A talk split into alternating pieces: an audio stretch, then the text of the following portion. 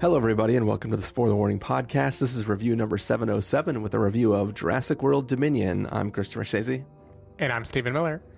And if you're joining us for the first time, the Spoiler Warning Podcast is a weekly film review program. Each week in the show, we're going to dive in, debate, discuss, and argue over the latest films coming to a theater near you. Um, this week, it's finally here. The next installment, uh, the end of the second trilogy of Jurassic films. Jurassic World Dominion is here. I, I know everybody is super excited to figure out what we uh, what our thoughts were on it. But Stephen, as always, we got to start by talking about our history with the franchise, and Mm-hmm. uh, if we have love for anything in the Jurassic Park uh, island, and uh, how you were feeling leading into this one. Yeah, uh, so my history in the franchise, I have seen every movie. Um, of course, like Jurassic Park, classic, seen more times than I can remember. Um, I saw The Lost World at least once, and I remember, you know, I was young when I saw it. I remember finding it amusing enough. You know, it had the promise that the Jurassic World series claims to make good on, which is dinosaurs are going to run amok in the real world. Isn't this going to be crazy? You know? Yeah. Um, My- I remember maybe even Jurassic- our home world. yeah, exactly. Um, I I remember Jurassic Park three only because it was the first time my dad ever tried to do like on demand at home, and so I remember him pausing and rewinding and like getting all excited about how he could do that. Yeah. I recall the movie being dog shit. Like I, I don't remember liking it at all. Um, and then I've found these Jurassic World movies to be totally joyless and just like devoid of any real entertainment value. um, Yeah. So yeah, that's my rundown of the franchise. Like, uh, who didn't love Jurassic Park? You know, obviously it made a huge impact on anyone who was, you know, going to the movies, young, like when they were young in the '90s. Like, it, it was the best thing in the world. Uh, Yeah. But otherwise, not very little loyalty in terms of hope that any Jurassic X movie is going to be good. Um, they haven't really proven that they can make a good sequel, and we'll find out if they did tonight. yeah. Maybe number six was the charm. um but uh but yeah so so for me um you know growing up uh you know i i stayed at uh, my grandparents house a lot um while my folks were working and one of the things that uh, involved in that was me watching a bunch of things that my grandmother had taped on VHS for me um, to watch. Um, you know, which like that was one of those scenarios where the very first Star Wars I saw was Return of the Jedi because that's the one that my grandma had for me to watch. Um, and uh, another thing that we always watched together over and over and over was this like dinosaur documentary that she had just taped on some nature program. Um, and I became obsessed with dinosaurs. I wanted to grow up and become a paleontologist. Um, basically, I wanted to be, uh, you know, Alan Grant when I grew up. And uh, then one day, there was this movie coming out in theaters that was like, uh, what if uh, you were a pale- paleontologist and then uh, all of a sudden dinosaurs were real again? And I was like, this is going to be amazing. Went and saw it. It was amazing. It was like the very first film that I had seen multiple times in theaters, and uh, yeah, I, I loved it. Like to this day, it's in my top five films of all time. That original Jurassic Park, and I just it is basically a perfect film. Um, I liked so much that uh, the Lost World book was one of the first books I ever read that wasn't assigned to me. um, so that one was like the first thing that I read, and like in a really short short amount of time, um, was very surprised to find out the film is like completely unrelated to the book. Um, and uh, you know, I, I've kind of just been following the franchise just because I want to see a big spectacle, but I haven't really been um, excited excited for anything that's come before. Um, I think leading into Jurassic World Dominion, I was kind of happy to have more of the original cast back. Uh, um, surprised to me, theoretically, more of the characters than I expected to be back. Yeah. um, but but I think that I was not excited for this film, but I was at least like, all right, let's see what they do with this. Um, I, I'm- I'm ready to see how we can revisit this uh, with the context of the original more in mind, as opposed to, you know, leading back to everybody remaking the same mistakes they did in the first film. Right, because I I don't think you and I reviewed Jurassic World together. That may have been a like Carson only review. I remember watching it a bit later in the game, but I felt like visceral hatred watching that movie. and I, I recall you being a little bit more on the like yeah, whatever side of the fence. Probably. that, that sounds like me. I think like when it comes to giant dinosaurs doing stupid shit, like I mean, don't get me wrong. In the third film, where there's like the dinosaur that eats the satellite phone, and then Yeah. it becomes this weird horror movie where whenever you hear the ringtone, you know shit's about to go down. Um, yeah, like, I'm not down for that. But I mean, uh, you know, I, I was willing to see another park full of people get eaten. Um, you know, the weird idea of there being like a raptor trainer, not just a raptor handler. Uh, you Yeah. know, it's it's it, it is what it is. It's there to have fun. But I think that now it's like okay, now we're bringing back the originals for real. They're they're going to be in this somehow. Let's see what they do with this. Maybe this could be pretty fun. I, I do feel bad, by the way, because you talked about uh, you know the old VHS that you watched Jurassic Park on, and my first time was the same way. It was like Thanksgiving at my great aunt's house, and they had a VHS of recorded from TV with commercials and everything um, of Jurassic Park. I feel bad that I think new generations won't have any analog to this, right? Like if everyone is just streaming movies, like eventually the rights are going to expire. They're not going to stumble into like mom and dad's old streaming treasure trove, you know? Like I Yeah, guess yeah. the movie will just be available and they'll click a button instead, but it feels kind of sad that they won't get the kind of like worn out version with history on it that we got. Yeah. And also, for the record, the VHS tape was of a documentary about dinosaurs in general. It wasn't Oh, of Jurassic okay. Park. I see. Okay. Yeah, yeah. Um, but still applies. that treasure trove will not exist. And, you know, with every streaming platform releasing like a new series or movie every th- two days, um, you know, eventually there's just going to be so much streaming content and everybody will be like, dinosaurs, that's so like, you know, 90s. I'm not Yeah. going to watch this shit. It's true. I, I guess the analog would be you find like your dad's like torrented movie collection on his on a hard drive somewhere, and is like, oh, this this torrented version that's like 480p for a little bit. That's it's got character. Stephen, where the hell are future generations going to plug that drive in? That is a great question. They're like, what is this weird looking keychain that flips out? This is silly looking. We're like, well, son, that's what we used to store files on, and we'd carry them around with us and, and copy things back and forth. And you know what? You never had enough room. Never enough room, Dad. That's weird. Doesn't everything just go to the cloud? I don't know. Maybe skeuomorphism is going to come back, and they're going to recognize it as like icons in their cool new virtual reality headsets. That is true. Um, but uh, Stephen, what do you say? What do you say we get into this? Can't wait. All right, folks, we're going to take a listen to the trailer for Jurassic World Dominion, which apparently has no colon in the title, and we're going to come back and give you all a review.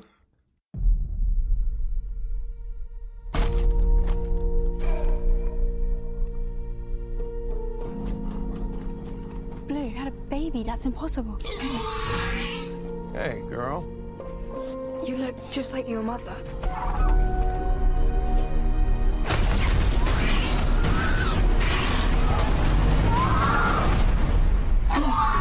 I promise you, I am gonna get her back.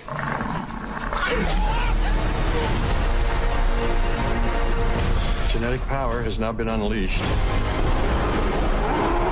We made a terrible mistake. Doomsday clock might be about out of time.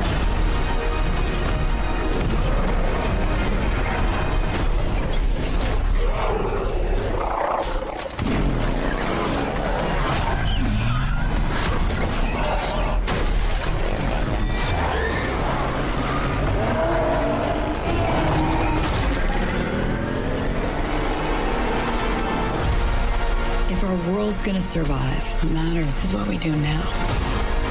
I could use your expertise. You coming or what? A baby raptor? I made a promise we would bring her home. You made a promise to a dinosaur. Yeah. What? Everybody hold on to somebody.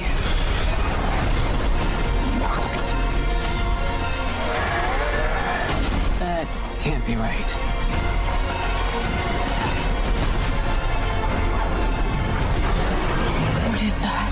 That? Biggest carnivore the world has ever seen. Run! See? Not so bad.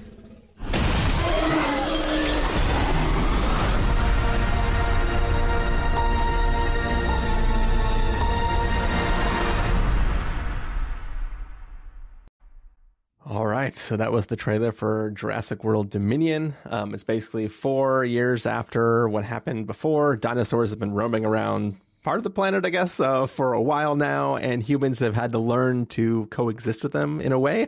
And uh, this company called Biosyn, um, run by um, somebody that maybe we'll get to in a little bit, uh, has been, you know, trying to help the world by capturing up all the dinosaurs and moving them into this special ecological preserve. Um, not unlike the original Jurassic Park, but this is not for tourism. It's just for research and, uh, you know, furthering the plot of this company. And, uh, essentially, um, there's a bunch of other stuff that's happening too. And, you know, the original cast has to come back to check out this biosyn place and deal with One Piece. Meanwhile, our heroes from the previous Jurassic World films are also on a mission to save both the baby of Blue, uh, the Velociraptor from the other films, and also a uh, child that they have in their possession. Um, mm. So, yeah, if that sounds confusing, then don't worry, it is. Uh, Stephen Miller, what did you think about Jurassic World Dominion? I so there are things in this movie that were okay. Like there were moments that I kind of liked, like one in maybe 20 throwbacks that I was like, okay, I see you.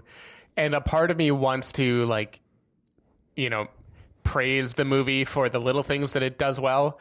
But I'm reminded of some tweet that I'm not going to remember exactly, which is like, like on second thought, we rescind our statement. You do not in any way got to hand it to ISIS. um, and I, I believe there is there, there is no reason to praise this movie for the tiny things it does okay when it is a use of a giant budget that I think is just completely soulless and like the first movie of this new trilogy, just devoid of joy. Like I, I just find I find the new Jurassic World movies to be so bland and cash grabby, not in like a we are giving the audience what they want. This is fun and silly, like a Fast and Furious, or hell, even like a Michael Bay thing. Like I hate the Transformers movies, but like they are at least a vibe. You know, they're they're doing a thing. They're having fun. I feel like no one is having fun with this movie at all. I, I feel like none of the actors are actually enjoying themselves. I don't think the characters have any reason they do what they do. I think it just moves from scene to scene, trying to check as many boxes as possible. And I don't think they have an audience in mind that they're trying to make happy. I think they're just trying to like throw enough shit into one movie that they can hit every possible quadrant and get as many people to the theater as they can and nothing else. Like, I, I found myself very annoyed and it did not help. I think during a work conversation earlier today, someone brought up Top Gun Maverick and how it feels watching this movie after that. That was my exact feeling because in Top Gun Maverick, we feel Tom Cruise, Miles Teller, all these people experiencing real G forces. They didn't have to. Like the shot didn't require there to be a real outside. The original Top Gun worked okay with them just in a cockpit, you know, pretending that they were flying. But they did it. They did went to the extra level and it made the movie feel heavy and suspenseful. And even when people are just doing practice flights, things that would not be exciting on their own, you feel it because of the reality involved in the commitment of the characters this movie opens with Chris Pratt riding a horse, and it feels more fake than like any CG spectacle I've ever seen. Like it, it feels completely weightless. It feels like nothing matter. I don't even know. Are they just like? I don't know if he was green screened on a horse. Like I'm sure the guy can sit on a horse if he wants to, but. The, it, it, just right out of the gate, the movie felt like this is going to be buttery smooth. Nothing is going to feel real at all, or they're going to pivot into practical effects like baby triceratops that literally look like the baby dinosaur in the dinosaur sitcom. um, or like the one little guy in the pit with like sort of like almost like yeah. the beak. yeah, exactly. It, it like the, the movie it, it was just weird. It, it it it was very weird and it focused on things that I don't understand who they were for. Um, this movie very much overestimates how much I remember about Maisie from the second movie. um, yeah. It it it really thinks we care a lot about the idea of genetic engineering and some like ethical paradox as if the last, you know, three movies have not been just ridiculous CGI fest. Like it, it suddenly thinks we care about like a conclusion to the theoretical intrigue of the series when the franchise has not done anything to justify that kind of focus. Um, it has so many fucking characters. I don't even know who is showing me people that were in the last movie that I'm supposed to remember and love that they showed up again and who are wholly invented people. Um, because I just don't care about the franchise and I feel like the franchise doesn't care itself. That there Yeah. are people it pays homage to who were in the original series. That you know, this whole franchise has given BD Wong a ton more to do than he was allowed to in the first movie. And like it is cool that they found a reason for him to come back and have like a sizable role. Apparently in the novel he had much bigger one than what Spielberg gave him his character is fucking baffling. The arc of his character now that this trilogy is done, what am I supposed to feel like I we'll get into it in spoilers, but I just feel like this no one is thinking about anything. No one is trying to make it even crowd pleasing. They're just trying to like throw shit on screen and I felt even seeing like Laura Dern and Neill and Goldblum, like all, all these people like come back and be on screen, it's nice to see them. But there's a classic, I think Ebert said, like, a movie needs to pass the test where you would rather watch the movie than watch these people eat dinner. And I would not, like, the joy in seeing these actors together is the same joy I would get just seeing them on, like, a press junket or something. That that's why Spielberg was smart because in the first movie you got to see them in the movie and eat dinner. Exactly. See, that would be much better. Um, they don't fit in the story. These are like you described the plot. It is two disconnected things that they just contrive to make these people meet together. The movie tries to do the kind of parallelism of old and young where it's like, I'm going to pair you off with you and I'm going to pair you off with you and we're going to see how you bounce off each other. And it, Yeah. I, I got nothing from that at all. I, I, I just did not. I don't know. I didn't enjoy the movie. I'll praise some things after you say how you feel, but I just I, I felt like this was a like cynical cash grab, and it was not fun at all. And I'm fine with dumb and fun. I like dumb and fun, and this was not fun. So yeah, so I, you know, at the beginning of this, I talked about um, how like the one thing that actually kind of excited me was bringing back, you know, the original trio of of the people in the trucks, right? the people who are, are there, who are the outsiders visiting the park and trying to survive through everything going back. And I was kind of excited to see them again. Like maybe it is like the fallout from seeing things like Top Gun Maverick, where it's like let, getting to see somebody come back and reprise this role has some sort of weight inherent in it. And like we've already established, uh, Top Gun Maverick proves that like you don't get that for free, even though it feels effortless in that film. It's something you have to actually work for. And, and you know, when I watched the original Jurassic Park, you know, as, as I said already, you know, I, I wanted to grow up to be Alan Grant, right? That was that was like so I'm watching it through the lens of him. Um, and I'm watching that film, and that's sort of what I'm paying attention to is him going through the world. Um, obviously, I remember from being a kid, you know, his relationship with Ellie Sattler, but like I wasn't really watching them, and, and I just rewatched the original Jurassic Park um, now, and one of the things that like I felt like I was watching for the first time was their relationship. Um, you know, not just like their their like you know, there's an age difference there, there, but there's this infatuation they have, mutual respect for the work that they do, and th- like really, I was impressed by like Laura Dern's per- performance as that character and the way like when when something happens between Alan Grant and one of the kids, and then you just see her in the corner in this like smiling thing where you can tell she is getting gen- like her character is a real human being who is Right. genuinely deriving joy from seeing this person she cares about feel awkward around children because he thinks babies smell and doesn't want to have them and and like there is there's a beautiful thing about their relationship and the way they struggle as a group through the park. And all of that like rewatching that that original film I was like this is like this is amazing and I've never seen this before. Like it feels like I'm watching a whole different movie in some ways. Um uh cut to this film it feels like like obviously Jeff Goldblum is always kind of in his own movie, right? Like he is Mm-hmm. like king of camp, very like he knows who he is, he knows what he's doing. Even in the original I think film, he's still in Thor Ragnarok. I'm, I'm pretty sure he just never left it. yeah, yeah, yeah. That's just that's just who he was. I'm not even sure he knew he was in Thor Ragnarok. I feel like it was a joke that we made during that episode. But anyways, uh, but like watching them act, they all feel like they are it, it feels like they all showed up for a short amount of time to reprise their roles, and they were they were having fun, but they weren't taking their existence in the film seriously.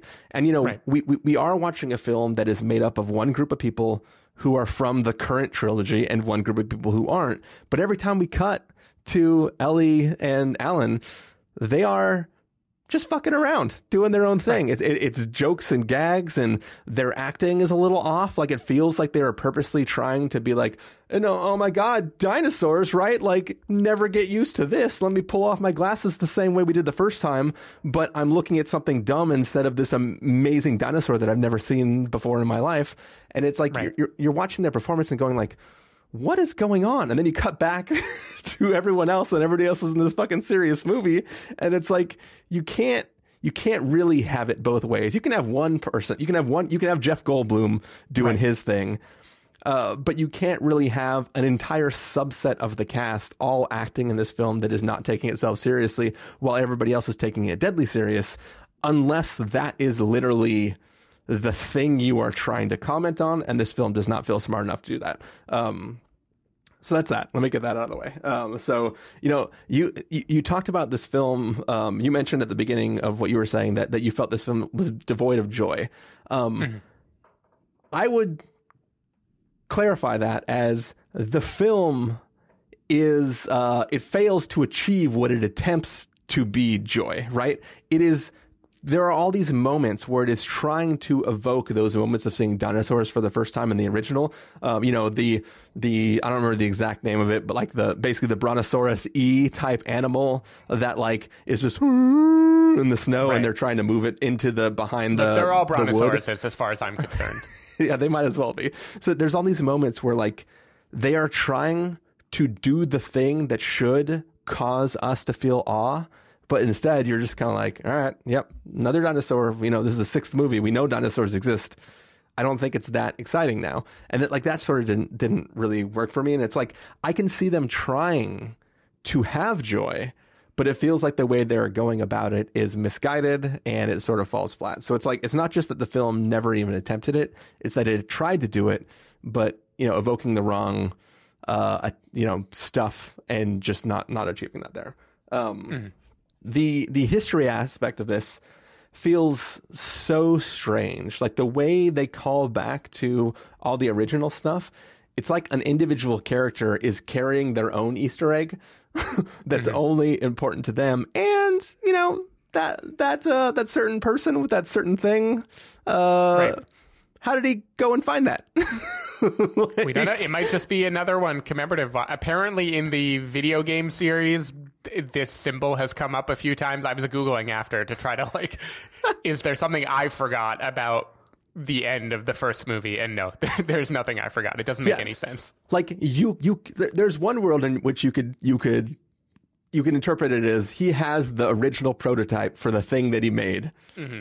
and he is keeping that as a symbol of failed attempts to achieve greatness and it's like it's like the humble beginnings this reminds me of who i was now i've achieved all this but i keep this with me just to remind me who i am but it's all But the covered in- reminder wouldn't be for what he created. It's for what he paid and failed to get someone to steal. Yeah, yeah, but that's that's the thing. It's how far it's how far he's come in that like he was willing to go to any any lengths and couldn't even do it then, and now it's it's, it's just to, to remind him to to remind him that at one point in time he he didn't have what he has now, right? Um, sure. but but it's also covered in mud, which means it has to be the original. it mm-hmm. can't it can't be just anyone because because let's let's face it, that guy's a little it's OCD, funny that we're right? still dancing around it as a spoiler, even though we've narrowed in where it can only be one possible thing. let's just say that Like that the thing, is, that would also be a fine if this weren't taking place in a trilogy where there's an entirely separate explanation for how all of this happened, how dinosaurs were resurrected. That would also be a fine little like, oh my god, look, we found the thing that connects the two together, like the secret cause, and that isn't it at all. Like, Yeah, there's nothing like that. But but also the weird thing to me. uh, So what this film is trying to do, as it sets up, like so, so okay, back up for a second. What this film is promising is just dinosaurs be all over the planet. Mm-hmm. Here are the consequences of that, right? That could probably sustain itself. Like this film could be just a bunch of action scenes with dinosaurs, and it is. But they decided to create a story that outside of needing the action scenes doesn't require there to be any dinosaurs at all. Like nothing Right. about the plot of this film requires there to be dinosaurs. Just the action scenes require there to be di- dinosaurs. And so, like you know, in the original film, this you know this genius man with lots of money created this park and put together the biggest scientific minds in the world and found out a way to clone dinosaurs from partial DNA structure, whatever, blah blah blah, and uh, boom, Jurassic Park. That guy had a competitor who knew sort of what he was trying what he knew what what what Hammond had but he wanted to to to to steal what he had so that he could catch up right? At hmm. the point of what we're watching now why would anybody need the actual dinosaur so basically what this film is positing is that the thing that unlocks all genetic discovery all over the planet is 1993 technology. like, like why why is any dinosaur DNA needed? Like, like, like the the idea that we will go capture all these dinosaurs, put them on a preserve, so we can do uh, ongoing research on those dinosaurs because those dinosaurs are the the unlocking thing to this all this genetic code that we need. It feels like what they're trying to do is what they did in um, District Nine, or in uh, you know to to do a less uh, you know highbrow film, uh, something like uh, Pacific Rim, right? Right. In that film, these fucking space alien kaiju monster things came from another dimension, and those atoms and stuff, you know, like those those that combination of genetic material does not exist on our planet. The only way to do these experiments is to get the few pieces of kaiju that are left and do exper- like experiments on that. If you already have all the genetic code because these dinosaurs have been roaming on the planet for four years, do you need to set up this idea of a nature's uh, like biological preserve, bring all the dinosaurs into one place and start doing experiments on them to try to unlock everybody else's genetic code? I feel like that is unnecessary. Like you already have like you have all the work, right? You you did it. like we have the Yeah, technology. I mean, or a little bit closer to what the movie is trying to make it be would be um, X Men, where it is like this freak thing happened and it granted abilities that we don't know how to deal with. Let's find them and try to use it for nefarious ends, right? That's kind of what Yeah. Fallen Kingdom. I truly have blocked all of Fallen Kingdom out of my brain, but I believe there is some level of like mutant dinosaur engineering for the purposes of weaponry um, in, Yeah, in yeah. that movie. yeah, yeah, for Um, sure. They, but yeah, uh, yeah, go ahead. sorry, go ahead. I was gonna say they are crossbreeding dinosaurs to create like the most efficient killers. There's this underground black market for people to buy these vicious creatures and crap like that, and it's all it's all set up around like fucking with genetics even more than they did originally, right? But then there's this whole line in this film where they're like, "Oh no, we don't do any gene splicing at all. We only do purebred animals here. This is only the real." It's like.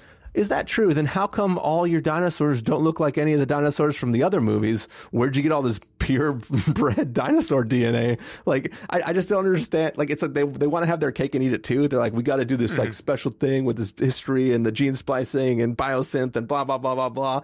We're gonna do some global food chain bullshit. And Yeah. See, I assumed the character was lying when he said they don't do gene splicing because the uh, the biggest fucking it isn't the MacGuffin like it is the big thing that this movie is about that the trailers are not about at all is almost certainly a gene spliced creature of some sort. Um, but like if we're talking about the message of the movie in terms of playing God, I don't know is is genetic engineering, genetic modification good or bad? Uh, because there is a main character, very cute protagonist in this movie who we are the only lesson we are to draw from her and her past and the things she learns about the world is it is wonderful that this shit happened. yeah, you're talking about Beta, right? yeah, exactly. Everyone's favorite character, Beta. Um, God, so even in the first movie, I didn't love what they were trying to do with Blue. Like, I felt like they were just How to Train Your Dragoning Blue, and like I didn't Yeah. buy it. It didn't matter to me. The second movie definitely tried to do it. This time, they have gone like not only have they tried to turn this into like a cheesy sidekick now they have relegated it to the character that we are going to see for like a minute and then never again like and, and i hate all of it i, I really dislike it but no, anyway i'm talking about maybe in spoilers we can talk about all the ramifications of genetic engineering in this movie and the little Yeah. buttons it puts on it at the end that are meant to make us feel good about a thing that is still terrible and a man who is kind of like one of the world's greatest criminals against humanity.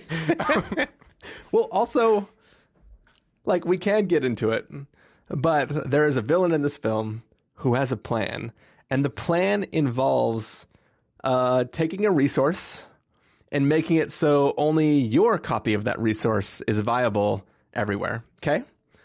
Um. Yes, you could do what this person does, or couldn't you just make a genetically engineered resource and mm-hmm. then plant some of those resource seeds in competitors' fields and then sue them out of oblivion because they are now growing your genetically modified crop? It's almost as if this is something you could achieve without needing prehistoric DNA. Yeah, well, and let's say you are courting a brilliant scientist who, in classic scientist mode, is blinded by the belief that what he is doing is right and that his research must continue into allying himself with a terrible business overlord. Um, I don't think my pitch for the scientist in We Are Making the World a Better Place would be let's wreak havoc on everyone else so there's no competition. I feel like that Yeah. wouldn't be what I lead. You know, maybe I would sneak it in on the edges a little bit. I don't think I would lead with that the way that they're Yeah. doing. Also, Stephen, haven't we learned that, uh, you know, modern stuff small, dino stuff big, right?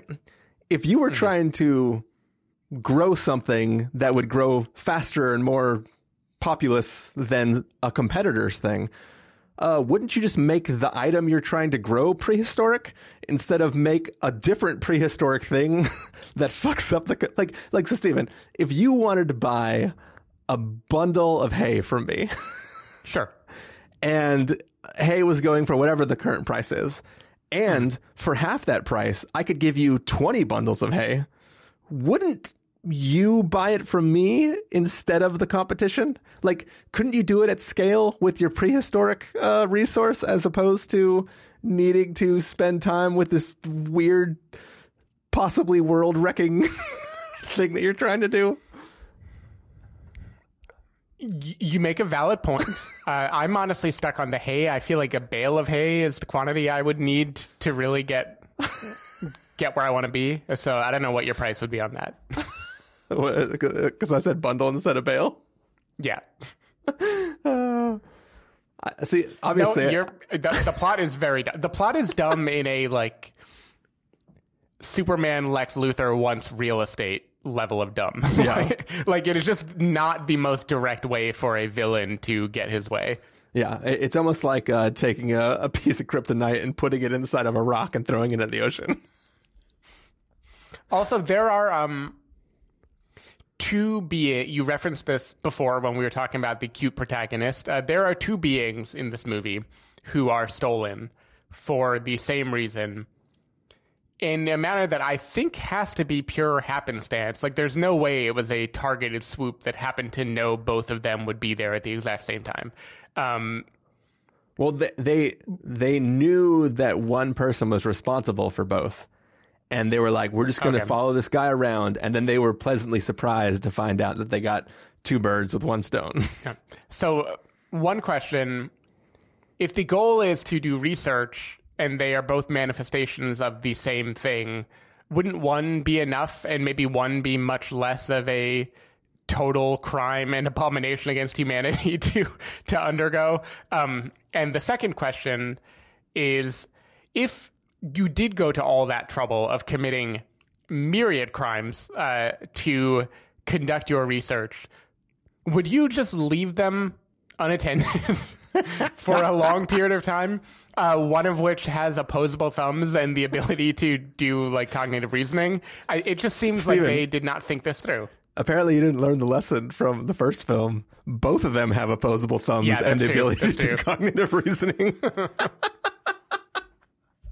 um, but uh, uh, I, I think you're missing one vital piece of, of the glorious plot from this film, and I'll try to say it as vague as possible. Those two things have one thing in common. but for each of them, one happened naturally and one happened synthetically. And having both of them allows you to identify what's different um, and what's the same, and allows you like so, you know, somebody had the magic incantation, and everybody else sees the result and is trying to reverse engineer the the magical incantation. Yeah. All, all I'm saying is I'm not a scientist, but if my DNA is identical to someone else's, I don't know that studying my DNA is going to tell you anything about why it's identical to someone else's. I, I feel like, you know, um, the creator didn't show their work. Like they left, they, they did too good a job, you know, Yeah. they, did, they didn't leave a trace of the why. But even if that were true, I would probably steal the living being that is capable of doing this repeatedly and check out the mechanism, like rather than the product of the mechanism. But again, I'm not an evil scientist. I'm also, just a the other one of the beings we know how they did it monitor lizard DNA. Mm. and, and and that's probably not maybe inside the girl. Did it. maybe Maisie will grow up to become Mystique. we we learned that she is. a Hey, Blue. it all makes. I just really want these movies to be X Men. I'm realizing. it's a 100% a backdoor pilot into the X-Men. At the end, Yep. they just need to introduce time travel to send her back to uh, the the frickin' uh, Cuban Missile Crisis. yeah. um, let's see. Uh, yeah, I, I do think it's funny. You were complaining about the pairing up, and I don't think at the time you were also adding that third pairing, but it is another mirroring of what they're doing. So you have original and new. Uh, you have uh, new and something else. And now, now I'm losing it. But then you also, yeah, so you have, you have Grant and Pratt. Oh, yeah, that's what it was. All the individual people. So you have Grant and Pratt, Yeah. but you also have Pratt and Blue. And it's, Yeah. it's like these, these double pairings of like, we got to work together, girl. We're going to do it. Yeah, so I, I have a serious question, and this is not me being cynical or anything. Did Fallen Kingdom spend a ton of time having us learn that Maisie has built this deep relationship to Bryce Dallas Howard? Because this movie, I would say the only emotional through line of the movie is she is a mother in all intents and purposes, and the mother is going to go to any length to rescue her child. like that is the thing this movie keeps doing, and I don't know if there was like a I don't know a plot line that I just don't remember where this was like deeply important to her in the last movie, or, they just like invented it whole cloth for this movie. So, I mean, if you remember what everybody was talking about when that last film uh, happened, everybody was like, yo, that girl's definitely going to be half dinosaur, half girl. like, that was, everybody was like, what the fuck? They're experimenting on this weird girl. Like, this is definitely, this is definitely like a freaking, uh, whatever that other alien movie was when we had alien human hybrids. Um, it's like, that's gotta be what's going on, gotta be it. And I don't know if this was always the plan or if this is a retcon. Um, but it sure as hell feels like like whatever that relationship turned into is definitely after the events of the last film. Like that didn't exist then because they didn't they stumble onto her. Like I I, I thought they Yeah, I mean, I think she she is living in this mansion because remember the second is a kind of like haunted house movie. Like they always find weird genres to turn Jurassic Park into. Yeah. Um, in this case, she was living in this mansion where black market dinosaur crossed with like I don't know tree frogs and shit like that were being sold, and uh, her grandpa, like her Hammond, um, is um like I think like smothered by a pillow or something by some evil evil dude. Um, and anyway, she gets away and frees all the dinosaurs at the end of this movie. Yeah. Uh, at the end of Fallen Kingdom, I think. Yeah. Like I don't remember feeling any emotion about her in in the movie. I don't remember her being like the one that we were supposed to be deeply feeling and rooting for the way that this movie definitely wants us to do the whole time. Um, I truly watching this movie because I don't care enough about the Jurassic World franchise to remember it. I was trying to remember like are her parents the like sister and brother-in-law of Bryce Dallas Howard back when she was like the you know stick in the mud Jurassic Park like leader and she is like, uh, I, like I just couldn't remember. I felt like there had to be a deep connection between them because the movie was hitting that drum so hard, and I don't think, according to Google, there was nothing. Like, like it was just she existed in the movie they saw her, she ran away with them, and then now we're supposed to learn that she is like they are parent figures, and we look at Chris Pratt and Bryce Dallas Howard, and we're like, oh, they are better than the real thing. They are so close together. They would go to any length to rescue their poor girl. And I'm like, when did you make this fucking relationship happen? And why are you make a whole movie based on it? Four years, Stephen. They've been, they've been together mm-hmm. for four years, acting as a parental figure, trying to protect them and it's just it built-in inherent nature of of two two people fought, like being a father and mother figure for this little child who was theoretically helpless if it wasn't for the fact that she was half dinosaur, um, which is a joke. She's not half dinosaur, um, but uh, yeah, but yeah, she's not half anything actually. she's one of the few people who is one hundred percent just one other thing. Yeah. Um, but her genes are identical to somebody else who is half of two different things. Mm-hmm. But uh, but yeah. Um, let's see. Any non spoil more non spoilery stuff to talk about here? Oh yeah, this is this is one thing I want to say. Um, like you know, you go back and watch Jurassic Park. For the most part, a lot of the effects still hold up, right? Like the very first time you see the Brontosaurus or Brachiosaurus, it's mm-hmm. you know that it, it's it's rough. It, I'm not gonna lie, yeah. it's pretty rough. But like in general, across the board, that film holds up. What is it about dinosaurs that, unless they are large dinosaurs that are moving slowly, just the effects are god awful. Like the I don't know. like like to me, what it feels like. You know, earlier you were talking about the scene where he's on a horse and he's trying to whatever the freaking thing is. Um, I don't know the dinosaur's name. Um, but uh, you know, he's trying to like corral these dinosaurs. And when you're watching it, I think the problem is all of the smaller bipedal dinosaurs have the same gait animation. Like when they run, mm-hmm. they have the same running animation and it, it feels like it's disconnected from the ground they're running on. Yeah. So when you watch a horse in full gallop alongside a dinosaur that is making its own foot movement, it, it for some reason they don't feel right. There, there, there's not something. It's like uncanny valley for the trot, right? Like it's yeah. something no, is wrong. I, I really didn't like that combination too. There is, I don't know. I am sure they got world class, you know, special effects CGI people involved in this movie. So like, yeah.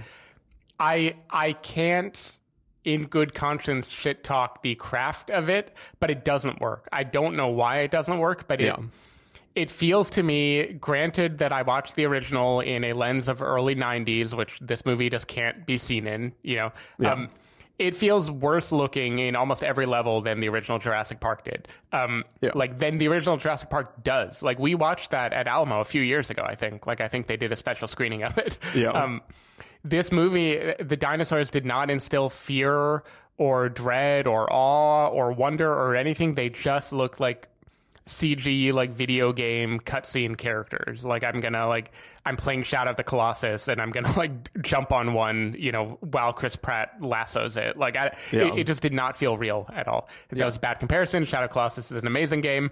Effects are great, um, but yeah, they they just don't they don't fit. They don't blend in the world that they are inhabiting. Yeah. Um, the, the big boys, I think, are, are, decent though. Yeah. yeah. Some of the big boys are okay. I think the flying guys are also cool. I, I won't name them until spoilers because I'll just go through some of the few scenes that actually work for me. um, but yeah, I just don't think the dinosaurs, especially when they're little, work at all. Like anytime this movie is focusing on blue or beta, you know, and wanting us to feel something, I'm just like, you are showing me a like hologram of a dinosaur. You're not showing me a thing physically in the world. Yeah. But then when it shows me puppets, I think it looks dumb as shit. So I, they can't win. Yeah, yeah.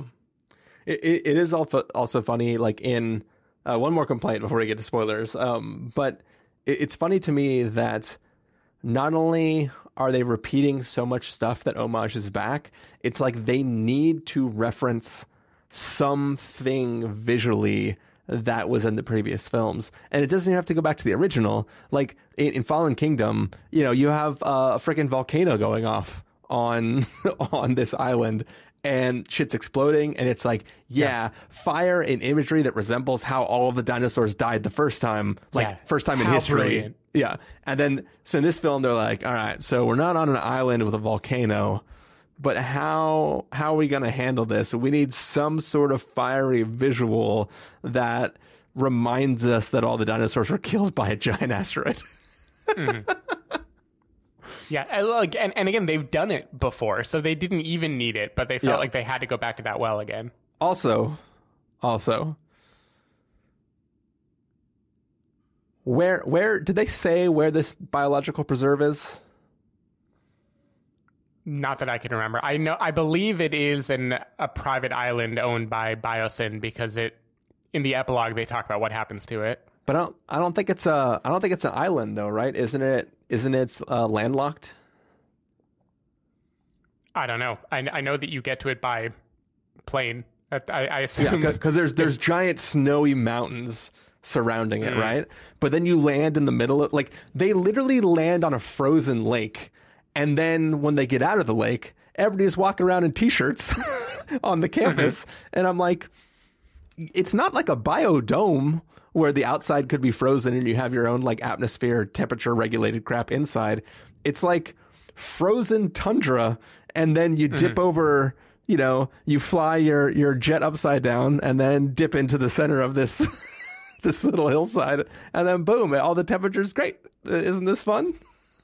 Yeah, I, I mean, it's not. You know, it's not a biodome. It's a immoral use of biology. It's a biosin, if you will. That's what the movie the movie wants us to think.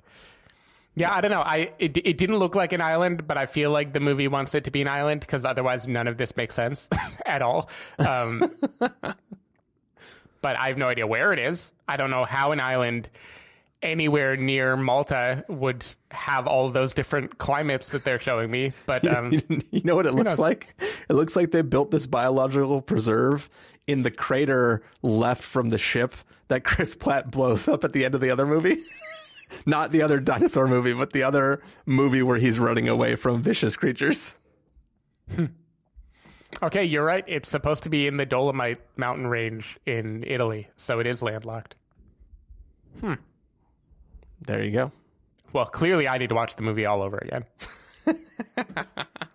Um, yeah, but uh, Steven, I feel like to continue this conversation, we're going to have to get into spoilers.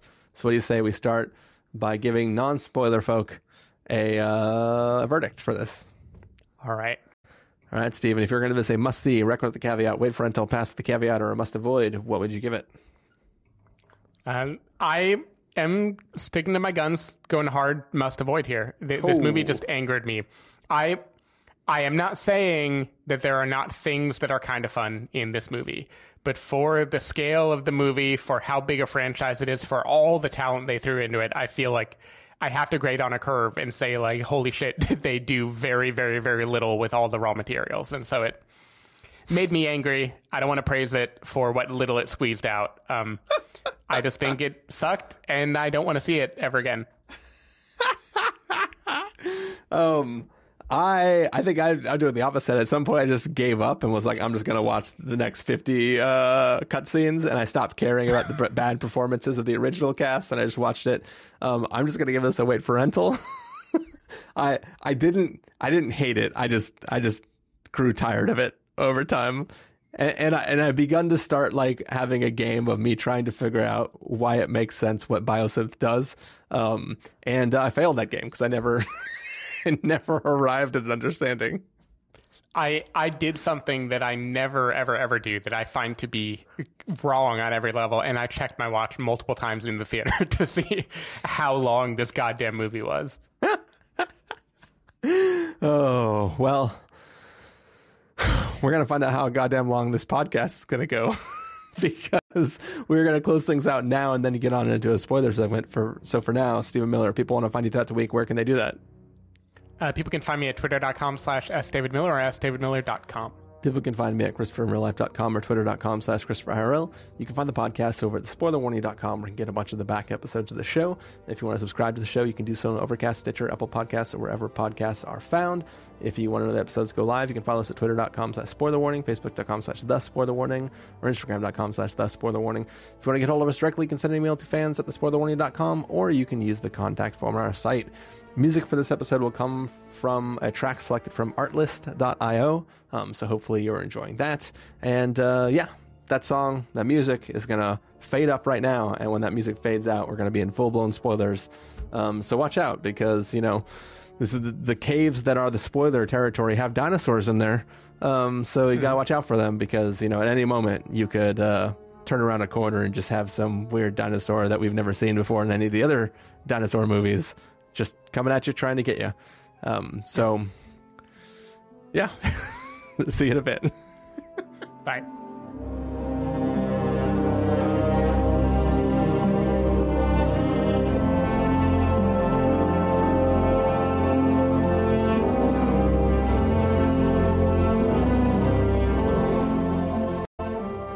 Right, we are back. This is spoiler territory. It's the after part of our review of Jurassic World Dominion. Um, you know, you can think of this as the second island where they were also growing dinosaurs um, before they shepherd them over to the main park. Um, and uh, yeah, we're going to be talking about full blown spoilers. Before we get into a lot of the um, you know different things that we wanted to talk about that we've hinted at in the earlier review, Stephen, I got to talk about one subject. Right. Why? why in the world did they insert the backstory of Ellie and Alan not having got together and not having been in a relationship this whole time? The idea they portray him as somebody who could never confess his feelings for like the 1st mm-hmm. film opens with them having a conversation about her saying she wants a uh, a group of child Dr. Grants running right. around, which implies that they are far enough along in their relationship that it's not just a work relationship. When Ian starts hitting on her, he he says he, when she's like, "Hey, uh, you and," and he's like, "Yes, yes, we are." So there's no there's no conception of the fact that they wouldn't have stayed together at the time. Nothing in the events of those films, I think, should have separated them. I just don't understand why it's uh, it's not a why, why we have to do this ga- game of like, well, they had different lives and then now they're going to find love together. And I'm sure I'm forgetting what happened in Jurassic Park 3. Uh, well, I know that's what I was wondering too, because I, in this movie, they not only say they haven't gotten together, he like name drops her husband and she says it didn't work out in a way where it was like, oh, did I misremember? Did we meet? her husband and family and was their whole thing because i remember the same as you the original movie they are you know they are together right like if, if not 100% romantically together they are clearly on their way you know yeah. um and I don't know. The only answer is because they wanted to give us the moment when they finally fulfill the demand that audiences have had and just showing that they are happy together wouldn't fulfill it the way that a like passionate kiss at the end would but it it, it is the same way all of this movie, I think, is cynically giving what it thinks fans want without actually thinking through what a fan would want. Because I don't think it needs that. And I think it, it doesn't fit with the characters. But, but so it, I agree with your question. Yeah, it, it's not like Jurassic Park was an X Files thing where there is mm-hmm. this like looming romanticness between these two characters and you're like when are they going to finally let it happen it was they were a fucking couple and the only conflict in their relationship was that he wanted or she wanted kids and he didn't and that wasn't even a conflict it was just a playful banter they had and by the end of. Jurassic. Park he's like I'm fucking obsessed with kids like, yep. he just went through the whole process of becoming a father and then like fighting right. for something that you brought into this world, minus the fact of bringing it into the world. But like, it, I just didn't understand like why we had to go through that process. And, and like the way at the end, well, she's like, oh, do you want to go there or you want to come with me? And he's like, I, I'm coming with you. And he says mm-hmm. it as though it is a callback to right. all the other times he has said he won't go with her. And I was like, that never yeah, happened. That's not, yeah, that's not the thing. Like, yeah. I don't get it.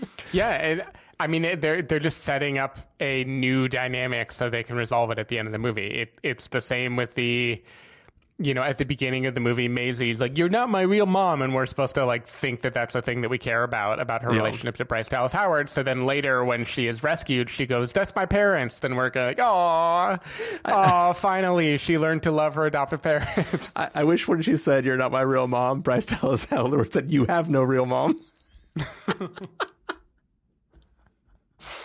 Um, she has a real mom. She has no real dad. Well, at the time, they didn't know that, right?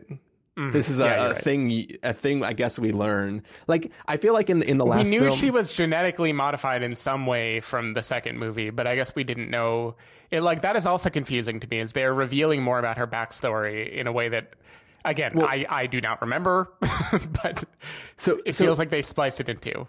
So I, if I, you know, I haven't watched, I haven't rewatched the last film in a long time, but what I think I remember is that, at least what I walked away from that film thinking was, uh, the weird grandpa guy cloned his his daughter because she died of some illness.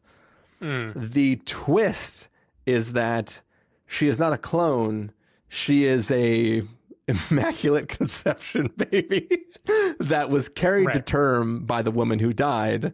And like you know like it, it, it to me it feels like a complete and total retcon where it's like okay so this the woman who died who was cloned didn't actually get cloned she gave birth to the clone and raised her up and then as we learn now genetically modified her with CRISPR or whatever to to Right. to, to Which cure also, she genetically modified her, and this is a big deal that BD Wong knows about. But I didn't get how do they know that because her existence doesn't imply genetic modification, and we wouldn't know if she had the disease until roughly like twenty something years from now. Um, so who established that? Like, was that in one of the videos that BD Wong recovered where she says that she did that to her? Because I feel like they say it, but there's nothing about her life that Well, in in, in the proves that it videos, in in the videos, she uh, is like injecting the baby, and then she d- doesn't exhibit whatever the characteristics of are of this like rare modification. I assume she he has access to all her materials except for apparently the magic formula for curing whatever the disease is. But also, Stephen, if you had the ability to inject a living organism with a series of syringes that would completely rewrite their DNA to remove and eradicate any trace of a particular disease.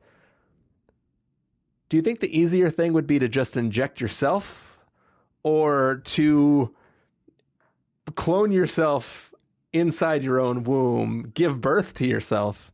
And I mean, this is going back to men all over again. I mean, here's the thing. I think I cloned myself and gave birth to myself before I realized I have a disease, which already, why are we praising that as good? Like, isn't Jurassic Park, the Jurassic franchise, supposed to be like, don't fuck with genetics? But in this case, we're like, aw, she made a little miracle. We love her. She's a hero, and everyone respects her as a scientist. See, see, I don't think that's what happened. What I think happened is that cloning people is unethical, and the only way that she could get away with cloning a person, i.e., herself, was to give birth to it because everybody would be like, "Oh yeah, she just is having a baby. That's cool." And no one's mm. going to realize until the baby until it's too late. Like, right? I think she realized that she is smarter than everyone else. She is the Tony Stark of this Jurassic world, and she realized she's going to die. So she was like, "All mm-hmm. right, well, this is what I'm going to do. I'm going to buy myself time by making another of me who gets to live on after me. Mm. And uh, if I do that in a test tube, some people are going to be real, real, real mad at me. So I guess rather than, you know, pulling a splice where I have to take home my weird little genetic creature and hide it from the rest of the world, I'm just going to give birth to a baby and I'll be dead before anybody realizes this baby's me. See, I I like that argument. That isn't what I got from the movie. What I got pretty clearly from BD Wong's exposition was your mom loved you so much. She wanted to have you. She managed to have you. And that was like a complete arc was I managed to immaculately immaculately conceive. Isn't this wonderful? And then she realized she was sick with a debilitating disease, but before she died, she managed to save you from it. Because otherwise, she would have like before like the embryo she would have fixed right like she wouldn't have waited till it was a full-size human being to do it Yeah. um i think it was two completely different things and i don't know why she couldn't just like i don't know go fuck someone and have a kid the old-fashioned way if it was furthering herself as like a, I want to live beyond this, so I'm going to clone myself. I get that, but also then she is not a wonderful person to be revered. It's like she's another kind of creepy evil scientist toying with nature. So I think she is an evil scientist toying with nature, but I think BD Wong is is not like he's in love with her scientifically. He thinks she is the brightest mind. He thinks she did this amazing thing, and he is tilting everything into the light of what she did was amazing, and that's why he's obsessed with what she was doing. But I think that the, that is him twisting it because he is um, so obsessed with how she did it and, and the fact that he can't do it himself. But, but what about when Laura Dern meets her later? And she has totally separate from BD Wong. Like he basically never enters the picture except to be weirdly redeemed in the end. um, uh, Laura Dern meets uh, Maisie Isabella Sermon. I, I think she's only ever acted in these movies. Um, she meets her and she was like, "I actually knew I knew your mother. I didn't know her well, but I met her once. Um, she had had you, and she was so happy to have you. Your mama loved you so much. Like it was the total like what a wonderful woman who was gone too soon story. Like it was. It was I, I feel like the movie is completely 100% positive on this woman and the actions that she took. Yeah, I, I, I still, and it, like, there's nothing in the text of the film that says this. I just think mm-hmm. that why do you immaculately conceive as a mad scientist? It's because you want to prolong yourself, and like, like once again, not in the text of the film, but I choose to believe that uh, she was an evil madwoman and. uh, you know, just did her did her did her thing the way she wanted to, and uh, you know, there it is. like her work was too much; she didn't have time to conceive of a child with somebody and and raise them that way. So she was like, "I'll just do it in the lab, and then I'll let my daughter grow up in the mean- lab with me." I mean, she gives birth, right? Like, don't we see her pregnant Yeah, in yeah, one of the videos? All she's saving is the, let's be generous, eight minutes that it takes.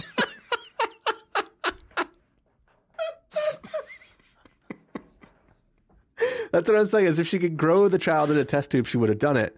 But that's illegal. We can't clone people. We can clone sheep and dinosaurs, and that's it.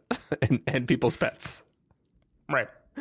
Um, but anyways, uh, next topic uh, that's very curious to me.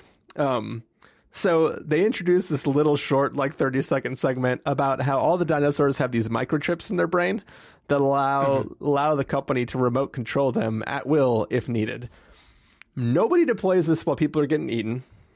Cool, fine, whatever. Let's just say that like nobody was near the switch and nobody nobody had a laser pointer or anything like that. Um, we're gonna get to the laser pointer in a second too. Um, That's fine. Let's just pretend like I'll, I'll go with it. It's a cool idea. Whatever. Dinosaurs be crazy. Let what if we could just control them? Um, uh, here's my question: In the event that there was a park emergency, um, you know, maybe all the shit's on fire. Uh, do you think the security protocol should be open the front door and make all the dinosaurs walk into where all the people are? I do not, and it has been described before um, by Mamoudou Athie, who again, if his character Ramsey, they gave him so much weight. I felt like he must have been in the other movies, and I just forgot, and he wasn't. He was like only in this movie. um, but anyway, he says early on that they have this like basically electroshock thing in the animals' brains to keep them from going out of bounds. So I would have assumed something like that would take effect in this situation, but it doesn't. It doesn't. The animals are just dinosaurs are running loose and killing people. So also, I don't know. Also, if you were a helicopter pilot or any kind of pilot. You fly all sorts of vehicles. Right. Um, Are, are you asking if I eject people by parachute while flying dinosaurs? Are no, no, that's not what I was going to say. What I was going to say is, uh, if you're looking for a place to land, do you think you would notice a giant brachiosaurus? like, like when she's like, "Oh, coming into land," he's like, "Don't land there. There's dinosaurs here," and all she's like, "Oh my god, a freaking dinosaur that's twenty times bigger than my plane." What didn't I see that? it's a good question. just, just you know, just inquiring minds want to know. I know, I know it. I I did because the thing is, I actually enjoyed that uh, the character of Kayla. Um, I I generally enjoyed her. Like, there is a movie where I would have liked watching her. Like th- this whole movie. The weird combination about this movie is first, it gives you a thing I don't think any of the fans asked for, which is let's turn this Jurassic World movie into a like Mission Impossible movie and make it be like spies going from country to country trying to find the missing daughter. You know, Yeah. they do that and they show us this like Star Wars esque like underground black market of dinosaurs and all these it, things, It did and then there's going like to be the big throwaway set from fucking Exactly. uh, the the Boba Fett show. Yeah, uh, yeah. Well, well, especially because they're dinosaurs too, so they're all spiky, kind of like the aliens. Yeah. Um, like there, there could for sure be a ran, rancor. I, I, I don't remember what the name of the monster is. Rank, rank, rank, Rancorosaurus. Yeah, we'll get to not being able to pronounce dinosaurs in a second when I when I try to pronounce one. Yeah. but but anyway, first they do that. Already weird. Like, okay, what a bait and switch. Uh, This is going to be a movie about dinosaurs. Finally, the end of Jurassic World is like, oh my god, they're coming into the real world. And then Fallen Kingdom was like, not quite yet. We're going to focus on a house where they're being sold instead. But then the end of that, they're being let loose. They're being freed. Maisie has freed the dinosaurs. So now it's like, oh fuck yeah, finally. Look, didn't love the first two movies in this trilogy, but finally, I'm going to see what uh, you know the second Jurassic Park promised me, which is I want to see a dinosaur smashing up a city. I want to see Godzilla with dinosaurs. I want us to explore what happens in this universe. And then they're like, no, actually, we think you want to see James Bond, but it's Chris Pratt and uh, Bryce Dallas Howard. yeah. And then, so they establish all this dinosaurs with laser pointers, which you and I have talked about this offline before. If you can point a laser pointer at someone to kill them, I think you could have just killed them via a gun. Like, I, I think that is a wildly inefficient way to murder someone. Yeah. Um, also, we should talk about how these amazing predators, velociraptors, who are so great, can't outrun Bryce Dallas Howard on a roof. I, I feel like we should think about It's- how good are these creatures at killing after all. St- Steven, 65 million years ago, there weren't roofs for them to run on. They had evolved to run in dirt and things that gave them more traction. Put them on a roof. Uh, yeah, what are they going to do? Evolution hasn't hasn't made them able to run on roofs yet.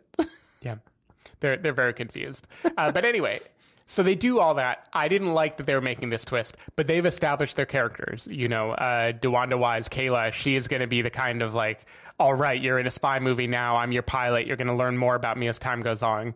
Version of the movie. We have like the the evil. Um, the evil Bond villain woman who has the laser pointers and everything. It's like, okay, that is who we're against now.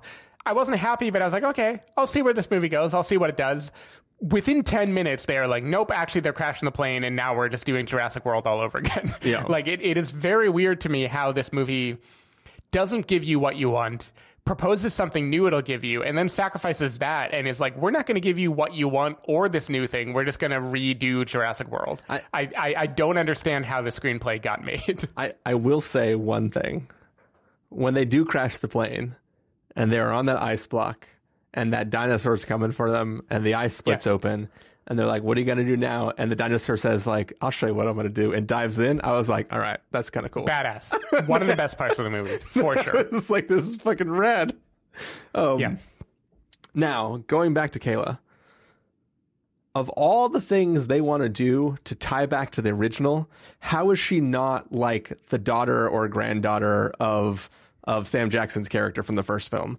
Like, and what's weird, she even has a moment where she goes, "Everybody, hold on to your something," and it was like, did they change their mind partway through? And because she has a picture of her and somebody on the steering wheel of her plane, and you know when, when she crashes. You know, whatever. Like, I saw it for a second. And I was like, "Oh, son of a bitch! Is that him? Like, is, is he going to be in this fic- picture?"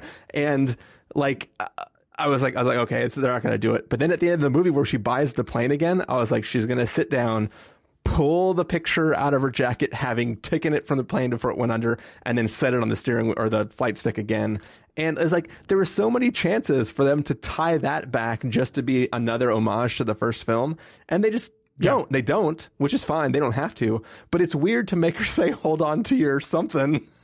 And I was like, Yeah. I was like, she was definitely gonna like. It, it almost feels like they did it, and people thought like people groaned during a test screening, so they ADR'd the word something instead of butts, and then Right. didn't then just cut the scene where she places the picture where he's in it. Like I, I was like, come on, Yeah. come on, it, it, it is strange that they didn't do that connective tissue because it, but especially because they talk about her past and her, you, you know, like at first she doesn't want to tell Chris Pratt why she's helping him or where she comes from or anything. So it seems like her origin will be a reveal, and it, it isn't as far as I can tell. It's Yeah. just like, oh, it's the origin I guess I would have expected if you hadn't said anything. yeah, yeah, yeah. So Okay, let me talk because you opened up with the dinosaur suddenly swimming in the ice. I don't remember what kind of dinosaur. I feel like it's just a raptor type one, but maybe Yeah, he's more wings. badass than that. I don't. Yeah, it's a wing. Yeah, it's yeah, a winged um, raptor. It's yeah. a but anyway, him swimming is cool. I, I like that. I enjoyed that. Um, I really enjoyed, and I'm not going to be able to pronounce this. We'll we'll call it um. Wetzel's pretzels, uh, the, the Quetzalcoatlus. Like you remember that kind of dinosaur that you probably learned about when you were a kid. Like I remember when I was a kid being obsessed when I learned like that was when I learned that dinosaurs were like had feathers and like the whoa the thing you thought were dinosaurs like you don't know nothing kid look at this like North American dinosaur the like the Quetzalcoatlus um and when that suddenly appeared in the sky and started attacking, I was like, a little kid in me was just like so giddy. I was like, "Fuck yeah! I'm I'm finally seeing one of these in real life." Is that the I- bigger I pterodactyl? enjoyed that. Yeah, yeah, Okay, yeah. It's basically like the. It, it's a big feathered, um, very feathered pterodactyl creature that attacks, gotcha. and I was into it. So you're just saying you liked. Yeah, yeah, I like that dinosaur. When- when that it- was the one part. Like maybe if I had a fascination for like Gigantosauro apex predator or whatever the fuck they're they're having beat. Okay, so let, let's fast forward. Diplodocus or something. Let's fast forward to the very end for a second, just Yeah. because I'm thinking about this this Giga dinosaur. Um, so first of all, Jurassic World, if I remember right, hated the movie, never rewatched it. I believe that ends with this evil kind of very predatory dinosaur being killed by a combination of Blue and the T Rex or something like that. No, Like, so I, I think it's that happens. it's fighting a T Rex, but the T Rex once again is losing, and I think the giant underwater thing pops out of the water and grabs it, and then drags it down Okay. into the water. Anyway, I we think. we get to see a fight between a T Rex and another major carnivore. Yeah. and then it loses.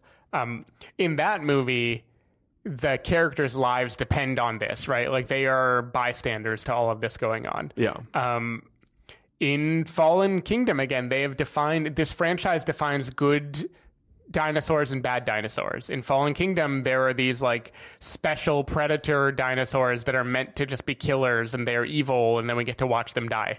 Um, this movie, the characters at the end are safe. They helicopter away, and then the camera's like, "Let's watch this fucking fight with the T Rex and the Gigantosaurus and the other weird, like the I guess chicken claw coded as blind blind, dinosaur that fight." um, yeah. The do, do you think he saw us? yeah, yeah, and they they just like watch the fight, and they clearly want the crowd to be rooting for one over the other or to enjoy the fight. And I'm like, why do we care about any of this? They flew away already. This is how I felt in Fallen Kingdom when they get off the island and all the dinosaurs are crying because it's on fire or whatever, and it's supposed to be emotional. And I'm like, fuck those dinosaurs. You haven't told me to like. You haven't given me any reason to root for a dinosaur in this franchise. Yeah. I well, first of all, I was excited for the T Rex fight because I, Okay. I was like, basically, somebody is saying that like, basically, the whole point of like the world films is like, yo, T Rex wasn't wasn't King Kong, right? Like he he wasn't like the the main dinosaur, right? He's just the one that we all know because his skeleton was found first or whatever. Um, and everything else is like there's something crazier than a Tyrannosaurus Rex, and getting to A see slightly bigger Tyrannosaurus Rex that's blue. but that's that's the thing, right? It's like what what we're watching is the hero of the first film that saves everybody at the end of the day uh is is back again and gonna save the day again Mm-hmm. and it's just it's just really like it's it's a moment to just watch them um fight in a way that is Now, do you uh, think yeah Do you think, in the context of this movie, where we've gotten to see the originals, the old guys, come back and save the day, this is trying to make a commentary like that? Like the the T Rex is the old franchise, and it's just kicking the new franchise's ass. I mean, maybe. I will say, of all the throwbacks, the one thing I actually did kind of like Head in the circle. head in the circle, head in the circle. I was like, I was like, all right, you got me. That's pretty good. Right. that that was one of the ones when I was giving my um you know it, you don't gotta hand it to ISIS quotes. That was one of the things where I'm like I could hand it to them for doing that, but it's just such bare minimum effort given all the raw material they had. But it was just so good. I was like, all right, I like it. I'm, I'm here for it. It's great. yeah, I I like that. Um, I like just in general the very the last part of this movie where they're in a kind of like circular outpost of sorts and they're being attacked by the Gigantosaurus or maybe it's the T I think it's the Gigantosaurus by then. Um, they're being attacked by this Giga whatever Yeah. thing. I I mostly like that. That felt like the most like the original Jurassic Park to me, and there was some joy in seeing them be terrorized by this big monster, Godzilla style. You know, I I enjoyed that. I, I didn't I didn't mind it. Still hated the movie, but like, yeah. I, I think 15 minutes of it toward the end, I was like, okay, if you had just given me this the whole time, it would have been fan servicey and stupid, but at least it would have serviced this particular fan. Yeah. And just the amount of time they spend on locusts and other shit doesn't make any sense to me. Um, I'm very sad that uh, they didn't get Jeff Goldblum to say "must go faster" again at any point in this film. That was that was kind of sad. Um, but what did you think of uh, his moment to do his little "hey hey hey" thing again with the fire, and then get to throw this the fire sphere into the mouth of the dinosaur? I like that. I, I don't know why it combusted like that. I don't know what he knew about what these locusts were made out of. um, but I, I enjoyed that moment. In general, I think. Uh, so you mentioned that all of the older cast kind of feel like they they showed up to like hang out and play act as their old characters, not really to be believable in any way. Yeah. Um, I think Goldblum is the most successful of them because he is the quippy Marvel character in this universe that is just pointing out why the plot is dumb and why the things characters are doing is silly. And I think he pretty much works the whole way through as being that guy. Like he's the one who calls out that Chris Pratt made a promise to a dinosaur. Yeah, yeah, that, that was pretty good. Um, it- just in general, his like commentary is, you know, pretty funny in the movie. And then when he does get his kind of heroic moment, I I enjoyed it. I, I do like too the way they called back to the first film where like Hammond is trying to teach her how to walk through the the you know the, the power station and find the buttons Yeah. and he's like screw all that just look up follow the pipe you're there and he just Yep. like three down four up same thing I will say when he did the fire thing, I wanted I wanted the movie to have more guts than it did. I wanted him to die in that moment. I wanted him to sacrifice himself because the movie has established in this new universe he's like suave Ian and Laura Laura Dern and Sam Neill have never gotten together yet. And Sam Neill it's at least kind of coded that he is like perturbed by Ian being a little bit touchy feely with her early in the movie. I, I don't know why exactly he is, but he is in I the mean movie. he was in the first film too and Right, yeah. he is okay, so the dynamic just still stands. yeah it, it, the dynamic still stands but also on top of that she married some other dude and had five children or whatever And now Right. he just found out that she's single and he's like, all right, fine, I'll go with you to fucking biosyn, even though I don't want to have anything to do with this weird mission, but I just want to be close to you. And then the first thing that happens is Ian is like, hmm, can I touch your shirt? yeah. No, no. Okay. So I, I anyway, I, I get why he feels that way, but that would mean to me, Ian, who has been established as a kind of like a hedonistic, does whatever he wants guy, having it his end of his arc be that he sacrifices himself for the two of them, I think would be like fantastic and way better than anything we get in the movie. But instead, he just like basically hurts the dinosaur and gets away. Everyone gets away, right? Nobody nobody good dies in this movie. yeah, everyone, everyone gets away, I think. Yeah. Yeah. They should have killed some legacy characters. Like Harrison Ford was willing to die. He probably demanded to die in Star Wars. Um, I think he literally demanded to die. yeah. I think it was like, I will only do this movie if I'm done. Um, But yeah, uh, let's see what else is there. One that we we haven't yet. I mean, we we've alluded to it several times, but we haven't really talked about the locusts for real. Um, I will say there are like you know 700 dinosaurs in this film killing people. The locusts were the creepiest thing to me. Like, I, I I'm not gonna lie. Like, like I'm fine with bugs, right? Like I'll you know a bug comes at me, I'll just squash it. Yeah, whatever, it's fine. I the the fucking giant locust creep crawliness. It it, it just gave me the heebie-jeebies. Right. Like, it it, was- it brought back a childhood memory I have of a very large bug beetle fly creature that was outside my door like one night in the backyard that um like I I guess I like tried to smash it or something and I remember seeing it and it was like like it was like make, making this creepy like kind of standing up and trying to survive and i could see its like head very clearly separate from its body. And i think i had just read the left behind series which involves some like revelations-y locust demon creatures. And i was just all I was all freaked out about that, and this movie definitely skeeved me out too with the locusts. Yeah. I, I just don't think they're cool in a dinosaur way, though. I feel like it is a completely different movie. Like it doesn't need to be Jurassic World to do the locust plot. yeah. It could have been Exodus Gods and Kings. They could have done like all the plagues. They hinted at it. That would have been fun. I would have. Yeah, I would have also- watched that.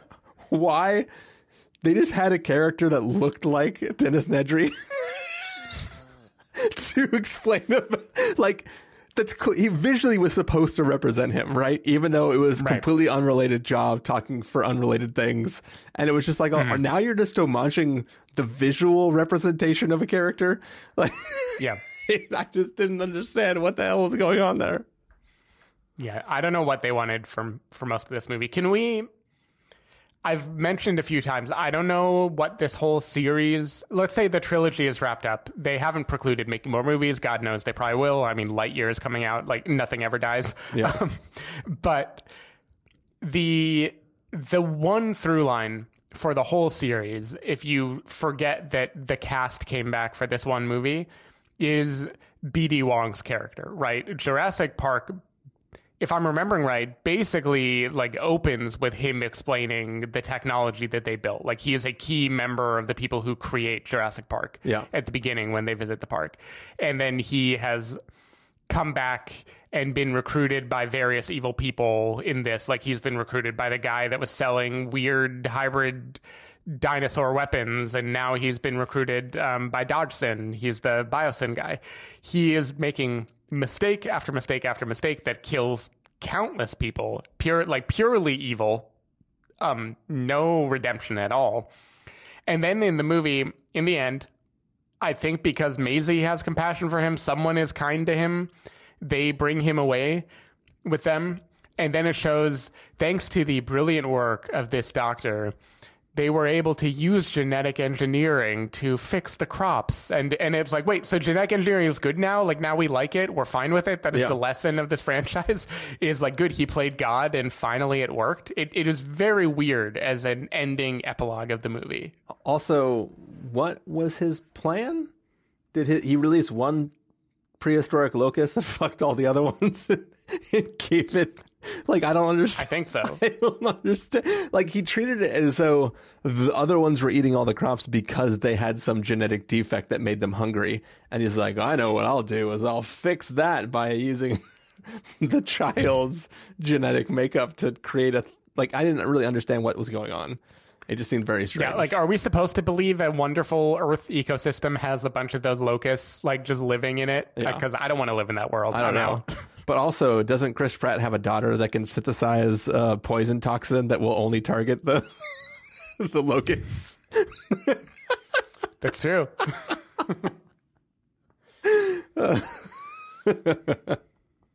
Just just saying, just saying. like th- there are so many easily contrived things they could have done to get you know uh, the original cast to come back to Biosyn, the place where all the dinosaurs are. You know, there are many reasons they could have made them come back. Having it be someone genetically engineered locust, Laura Dern wants Sam Neill to come with her because she needs a witness. Like cameras and other things don't exist in this universe, Yeah. and now you need another witness to do anything. Like it, it, it just feels like no one thought about it at all, or they really wanted the locust. Like they they came back from we need something f- flaming in the sky. What can we do? Some the creepiest guy in the writing room was like flying locusts on fire. That's where my head goes. and then they were like, okay, great, but why would there be locusts? All right, think, think, think.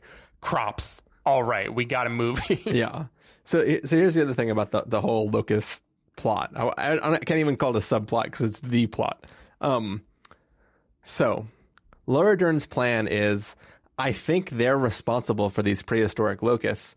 I need to break into their lab and get a DNA sample to tell if it's the same as the locust on the outside. Um, Maybe I misunderstood how the movie works, but doesn't biosyn capture prehistoric life from the world and bring it back to their lab to study? So couldn't they have yeah, just I don't even know what. I don't know how she knows she is going to get a sample of anything. Like, I don't even know what she thinks is going to happen when she goes into their lab. But no, no, like e- even if she, even if Ian was like, "I will let you into the lab and you can get a sample," mm-hmm. there is a plausible reason why they would have the locusts at their facility Right. because they have all the other prehistoric shit at their facility. So. Yeah. Why would this be any different than any other dinosaur? It's like, whoa, well, the T Rex hmm. you have is the same DNA as the T Rex that I saw in the wild. Whoa. Yeah, like, is she trying to prove that it is the same DNA? Or is she. Yeah, 'cause- she's trying to prove. Because here's the thing: they, they make a point of like they didn't eat the biosyn plant next door. yeah, So the two arguments for that are either they genetically engineered the locust with a special like line of code that says "Don't eat our stuff, Yeah. dude." Um, in which case, the DNA from the locus on the outside could be analyzed to figure that out too. Presumably, I don't know how DNA analysis works. Wait, Um, so hold on a second. or they genetically engineered their crop to specifically be immune to this particular creature that only they control, in which case getting like DNA of the crop would be useful. I don't know in either case why the headquarters are necessary. So hold on a second. I didn't even think about this until just now. So there is biosyn crop, there is regular crop. They have genetically engineered this giant prehistoric locust to go out and eat not biosyn crop, but the other crop. So they were essentially through the food chain creating a Thanos like system in which like half the food on the planet is going to go away and only people the only food available is people who can afford biosyn stuff, right? That's that's that's the plan. At the end of the film, BD Wong is fixing something. Is he fixing that the locust will no longer only eat the non-biosyn? We all, we all go down together. so it's like it, it's like so basically what he did is made a new locust that'll eat all the food and now it just doesn't fucking matter anymore like it, it just it seems super i don't i don't know what he's doing like because he could have just poisoned something and released it and then yeah it, it just seems strange what what the plan was and what he was he was trying to to fix yeah, I don't I don't know what he wanted. I also just like I have to reiterate in terms of finding a argument that an evil tech billionaire would use to persuade a researcher to help him, I don't think worldwide famine is like a very good one. I, I just don't think that is one that anyone, especially a researcher who seems so nice, BD Wong seems so nice whenever he talks to Maisie, and I just don't buy his uh, his argument. Yeah. For sure. Um any last thought? Do we want to talk about creepy Tim Cook? Sure. yeah, Dodgson in this movie, a very one-dimensional character. I so I definitely did get Tim Cook vibes. I think I made a reference in, at work of that, and I stand by. I don't know what the movie is trying to say there, but I feel like it is trying to hint that like, look, our tech companies are just like this guy. Yeah. Um, but he has he contributed anything ever? Because you mentioned like we were talking around the shaving cream canister Yeah. forever in the pre-spoiler section, and he has kept that as like a thing on his mantle, and now he is changing humanity. But uh, if I'm remembering right, I, I guess he was a competitor in the original Jurassic Park, so we do believe they built a thing and it just wasn't as good Well, so back then. So they, so as I understand it, they hadn't broken the code yet, right? They hadn't figured out how to synthesize a full DNA sequence using the frog DNA or whatever. So they were like, well, fuck it. If we can't build them from scratch from our own amber samples that we're harvesting, if we can get, if we can pay somebody to just give us the embryos, we can start with our first dinosaurs and then we'll have enough to build our own thing and we can compete with them. Um, obviously shit goes crazy. Um, in the second film, his people have hired, at least in the books, they have literally gone back to the island to try to just steal fucking dinosaurs because, like, what's better than embryos? The full grown dinosaur, and we can just call it a day. We have everything we need. And clearly, he's been able to, like, rocket ahead by. He, he, he basically did a thing. It's kind of like, uh, you know, I already joked that, uh, you know, somebody was Tony Stark. Uh, but uh, remember in one of the films, maybe it was in one of the Spider Man ones, there was like a company that received all the contracts to harvest all the wreckage from the, the end of the first Avengers film. It, it's like that sort Yeah. of situation. He was like, hey, uh, you know, we do uh, some stuff. Why don't we uh why don't we offer to collect all the dinosaurs from the world? And it's like he was able to earn the contracts, which gave him all ac- all the access to the thing. I just don't understand how having dinosaur DNA, bingo, dino DNA. Um, I don't I don't know how that leads to curing cancer and all these different things. Like obviously, Yeah, me neither. yeah. So Yeah, like they've already proven that they know how to synthesize things, so I don't know what the dinosaurs Yeah. are doing now. that, that's a, I also, of all the times for him to cave to public pressure, so worldwide famine, he didn't cave to ethical concerns from his staff. I guess they didn't voice it very vociferously. Um, late in the movie, he is brazenly evil, doing all sorts of wicked things. But when a few of his team members point out that they have a protocol they have to follow to send the dinosaurs back, he suddenly is just like, yeah, I have no choice but to comply with you. Like, I don't know what his motive is. Like, at that point, he is full heel turn already and he's about to die. Like, why then is he making life harder for himself? Because I, he didn't want to bring the dinosaurs back. Like, as far as I could tell, he wanted to just let them die and get the hell out of Dodge. Yeah. Um, but in that moment, because his like four staff are looking at him, he has to still be the good guy. I just don't, I don't understand Dodgson. Yeah, I, I don't I don't really get it either. Though I do love his little freak out where he starts hitting the chair. Um, Yeah. and I also do love when he's like, "Fuck it, Malcolm, you're fired." And then Malcolm's like, "All right, but before I go, let me go on this rant about how shitty this company is and how they're doing evil shit and stuff." I was like, "I don't know. I like this. Whatever's happening right now, it's dumb as hell, but it's still fun." Yeah, I liked his death. I, I was fine with him dying at least, and that did at least like mirror uh, Newman's death in the original movie in a way that felt wh- felt nice. Which is still weird though, because once again, uh, Dodgson isn't the one that died. He fucking. Mm-hmm. he, though I think Dodgson in the book for Lost World, um, if I remember correctly, he has a great death, which is he's back on the island and he makes this like repulsor ray thing that basically drives back T Rexes. Um, Yeah. So he finds the T Rex nest and he's like using it to drive the T Rex's back, and he's like going to get a T Rex egg because you know it's really hard to lift a giant T Rex. Um, but if you can just get the egg, then you have a baby T Rex, and you got all the DNA and blah blah blah blah blah. And so he's he's standing in the nest, and he's like.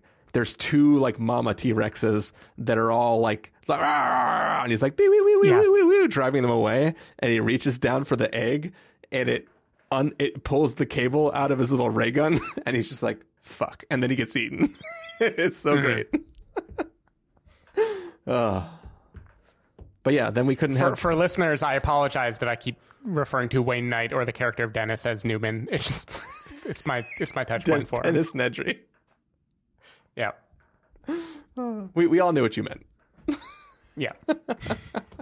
It's just shorthand. Um, but yeah, uh, let's see. Last thoughts on this film, Stephen.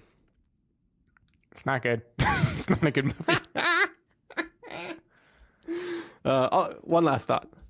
Um, people seem surprisingly fucking chill that there's just dinosaurs all over the place. Like nobody li- This isn't like a zombie movie where everybody lives in these fortified cities that are like, you know, like there's there's no scene where people are Yeah. dropping, uh, you know, shipping containers around uh, Vegas to try to keep the dinosaurs out. It's just like Yeah. Everybody's like, yeah, sometimes when you walk outside, you get attacked by a raptor. It's cool though.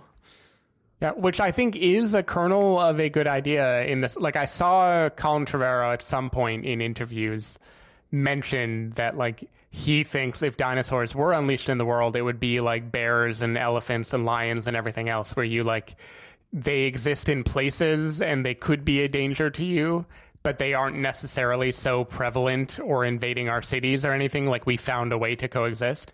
There could be a totally cool movie exploring that and exploring, like, how humans and dinosaurs coexist and what are the dangers and what aren't there.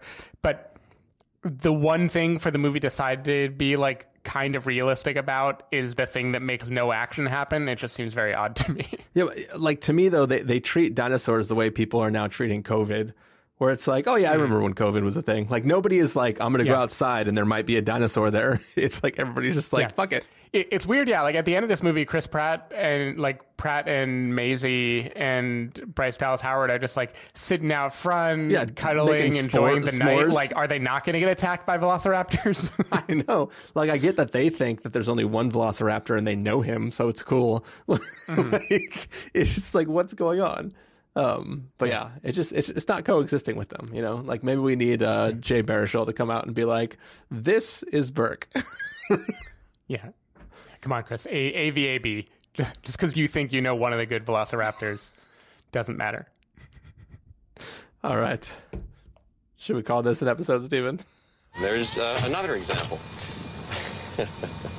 See, here I am now by myself, uh, uh, talking to myself. That's that's chaos theory.